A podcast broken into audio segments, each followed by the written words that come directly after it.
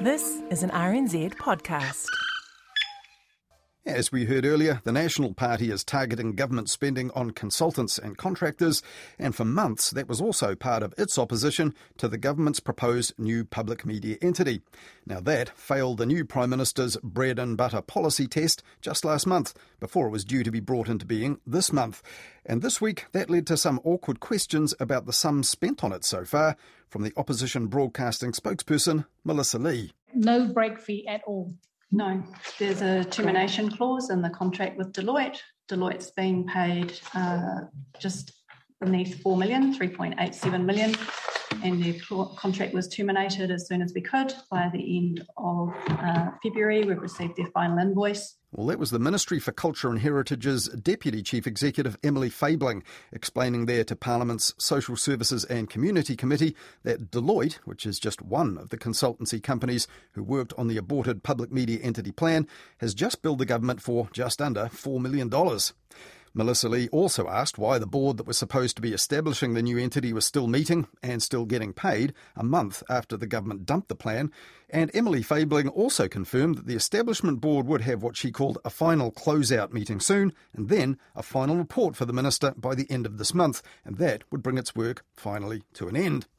And later, the Broadcasting and Media Minister Willie Jackson raised eyebrows in that meeting when he told the committee that the board's work and the millions spent over four years was not a waste, but a great investment. Yes, I know it's 16.1 million, but we're talking about future proofing New Zealand media. And while we don't have a merger, uh, we know where we're going. And in a better time, um, Melissa, when we don't have a, a cyclone and we don't have the floods of the century, you know, who knows? We might be able to uh, roll that merger out.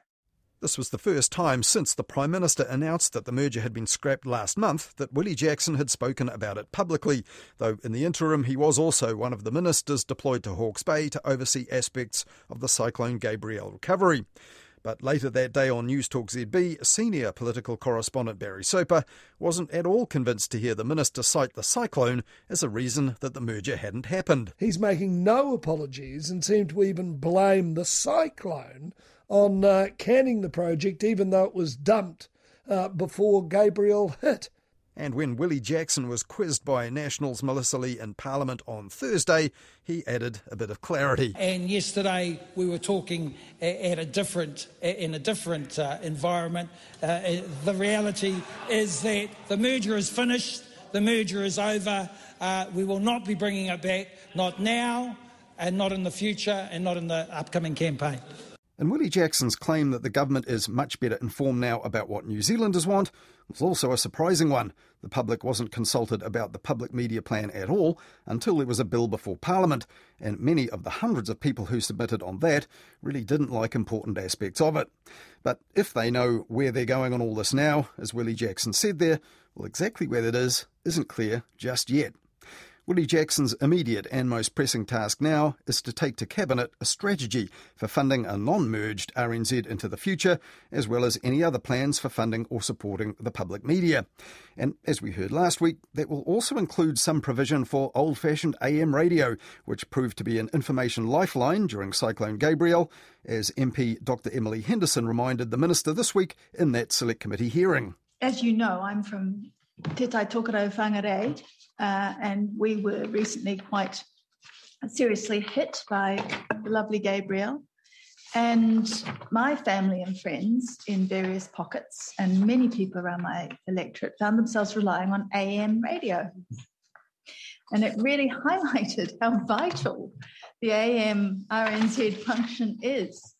So, my question to you is what work has the government done to um, protect and ensure that the vital AM transmission function for what's going to be a world of trouble in the future. And in reply to that, Willie Jackson said AM radio has been underrated and he was pretty bothered by all the korero about it closing down lately.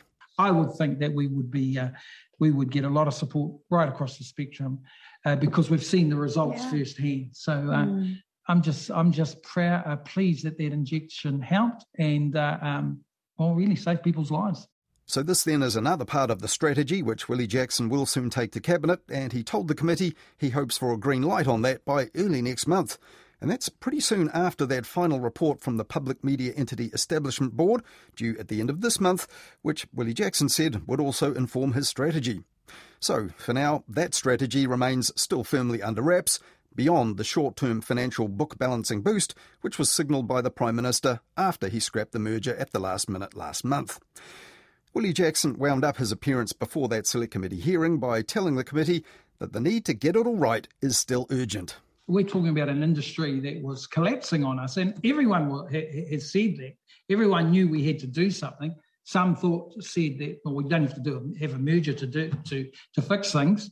Um, but I think there was a huge acknowledgement right across the sector um, from from all areas and people with all different political affiliations that we have to do something, and that that that uh, challenge is still in front of me, and I'm hoping to do that. To, you know, to try and get a cohesive, a cohesive and coordinated strategy going over the next uh, five months. And it will be fascinating to see what is in that cabinet paper for the future of public media funding and just how much of the findings from what he called money well spent since 2019 can be found in whatever it is that cabinet gives the green light to this time.